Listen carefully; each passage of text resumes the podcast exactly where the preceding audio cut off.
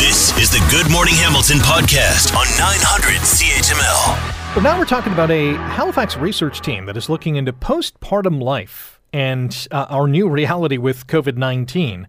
The virtual village. How do video conferencing technologies influence experiences of postpartum education during a pandemic? A couple of the co principal investigators are joining us this morning Megan Aston and Sheri Price. Good morning, Megan and Sheri. How are you today? Good morning. Good, thank you.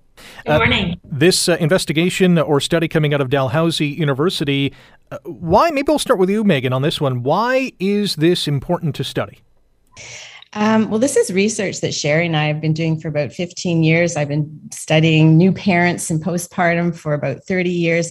And it's really important because in the postpartum time, we know for parents it's a transition. There's certainly issues of um, mental health issues, um, isolation. And during COVID, we noticed in a study last year that the it was just exacerbated. So it was very, very difficult. And um, we completed that research. So now looking at the possibility of online because when we interviewed the parents last year, they were saying that face to face was so important, but they couldn't do that during COVID. So the opportunity to go online was something that they found helpful. So we want to go forward and see what can we do um, with online, and that's why we are going to be going forth with this research. Sheri, when is the postpartum time frame? Is it a, is it a year after birth? How, how long does that last for?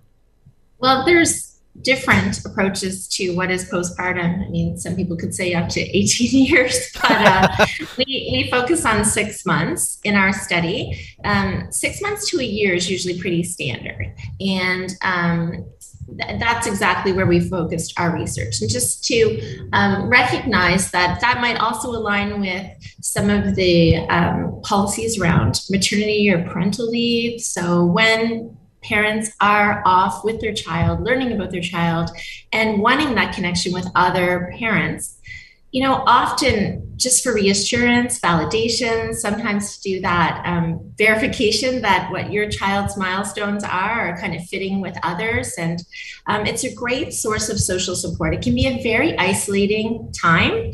You know, you might be away from your workplace, maybe away from some of your other peers that maybe don't have children. So it's really important to make sure that we can foster those social networks. Megan, uh, with any study uh, or investigation, there's some sort of thesis in place on what you hope to find or what you think you will find. What do you expect out of this uh, investigation? Yeah, well, based on our previous research, parents keep telling us that it is important to get together. And that's what our program of research has been looking at, sort of mapping those social networks. So we are expecting to find hopefully new ideas. So our research is qualitative, which means that we go and ask parents to tell us their experience. What are your stories? What are the realities of your life that can help us as researchers to take your stories and inform um, healthcare professionals, family resource centers. What is it that parents really want? What do they really need? So, our expectations, um, we're not exactly sure, but that's the excitement of this type of research. We want to find new ways. And, um, you know, I mean, based on previous research, we were expecting parents to talk about the difficulties of isolation and um, how is it that they can connect better. So, we are looking specifically at online technology. And we want parents to tell us how does it work? How does it not work? Because they've been telling us that facetime is helpful and sometimes Zoom is, but sometimes it's not. So we really want to explore the technologies and how to make that better and how to make it work because it's a real opportunity. And that's what we found last year with COVID. More people are going online. We're starting to feel some of us a little bit more comfortable with Zoom. Not everyone has access to it, but it could be an opportunity to create a different space in a different way for parents. So it's another choice. Um, and so, yeah, expectations uh, wide open. Megan Aston and Sheri Price are our guests, co principal investigators of uh, the study out of Dalhousie University. And uh, Sheri, uh, those bonding moments are big postpartum. How is that possible through technology? And, and is it possible? Well, what we, we've seen, which was a surprise of our study last year during the initial pandemic uh, lockdown here in Nova Scotia, was that we anticipated there would be complete isolation. And our research that we're now embarking on is looking specifically at these technologies. So, so looking at how the social world intersects with technology. So, because the parents told us that their grandparent, the grandparents of the child, actually got to see the child, and and through Zoom, be because it wasn't just a photograph, they were actually able to interact. So Zoom provided a, a, an opportunity, and it's not the same bond Absolutely. And that concerned parents, but it created an opportunity to stay connected. It created an opportunity for families to, you know, have joy and you know have celebration around children and their milestones. And, and this lasted for an extended period of time. So they'd get to see the babies sit up and crawl and take their first steps. And they wouldn't have if we didn't have this technology. So was it ideal? No. But in the face of it not being ideal we were surprised at how much parents actually um, called it a blessing. You know they, they didn't use words or phrases or describe their experiences with the technology as anything but a blessing. So, yeah.